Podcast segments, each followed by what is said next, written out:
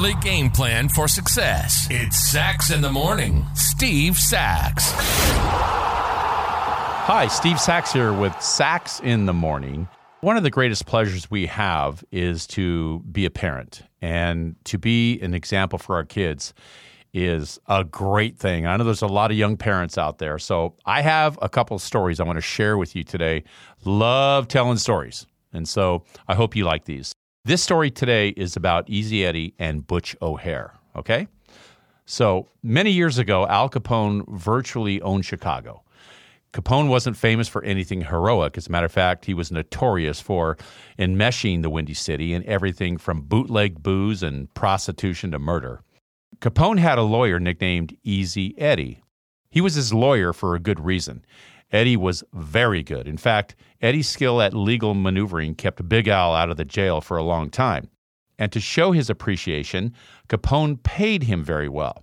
Not only was the money big, but Eddie got special dividends. For instance, he and his family occupied a fenced-in mansion with live-in help and all the conveniences of the day. Now, this estate was so large that it filled an entire city block in Chicago. Eddie lived the high life of the Chicago mob and gave little consideration to the atrocities that went on around him. Eddie did have one soft spot, however. He had a son that he loved very much. Eddie saw to it that his young son had the best of everything, clothes and cars and a great education. Nothing was withheld, and the price was no object. And despite his involvement with organized crime, Eddie even tried to teach him right from wrong. Eddie wanted his son to be a better man than he was. Yet with all of his wealth and influence, there were two things that Eddie could not give his son. He couldn't pass on a good name or a good example. So one day, Easy Eddie reached a difficult decision. He wanted to rectify the wrongs he had done. He decided that he would go to the authorities and tell the truth about Al Scarface Capone, clean up his tarnished name, and offer his son some semblance of integrity. Now, to do this, he would have to testify against the mob, and he knew that the cost would be great. So he did testify. Easy Eddie's life ended in a blaze of gunfire on a lonely Chicago street. But in his eyes, he had given his son the greatest gift he had to offer at the greatest price he would have to pay. And now I want to tell you another story. World War II produced many heroes. One such man was Lieutenant Commander Butch O'Hare. He was a fighter pilot assigned to the aircraft carrier Lexington in the South Pacific. One day he saw something that turned his blood cold. A squadron of Japanese aircraft had speeded their way toward the American fleet. The American fighters were gone on a sortie, and the fleet was all but defenseless. He couldn't reach his squadron and bring them back in time to save the fleet, nor could he warn the fleet of the approaching danger.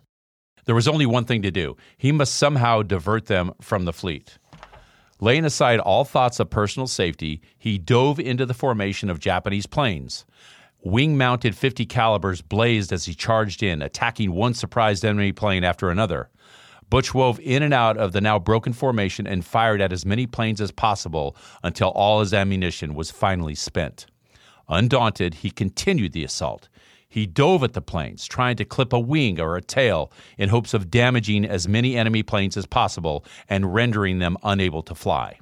Finally, the exasperated Japanese squadron took off in another direction. Deeply relieved, Butch O'Hare and his tattered fighter limped back to the carrier. Upon arrival, he reported in and related the event surrounding his return. He had, in fact, destroyed 5 enemy aircraft. This took place on February 20, 1942, and for that action, Butch became the Navy's first World War II and the Navy's first aviator to win the Congressional Medal of Honor. Unfortunately, a year later, Butch O'Hare was killed in aerial combat at the age of 29.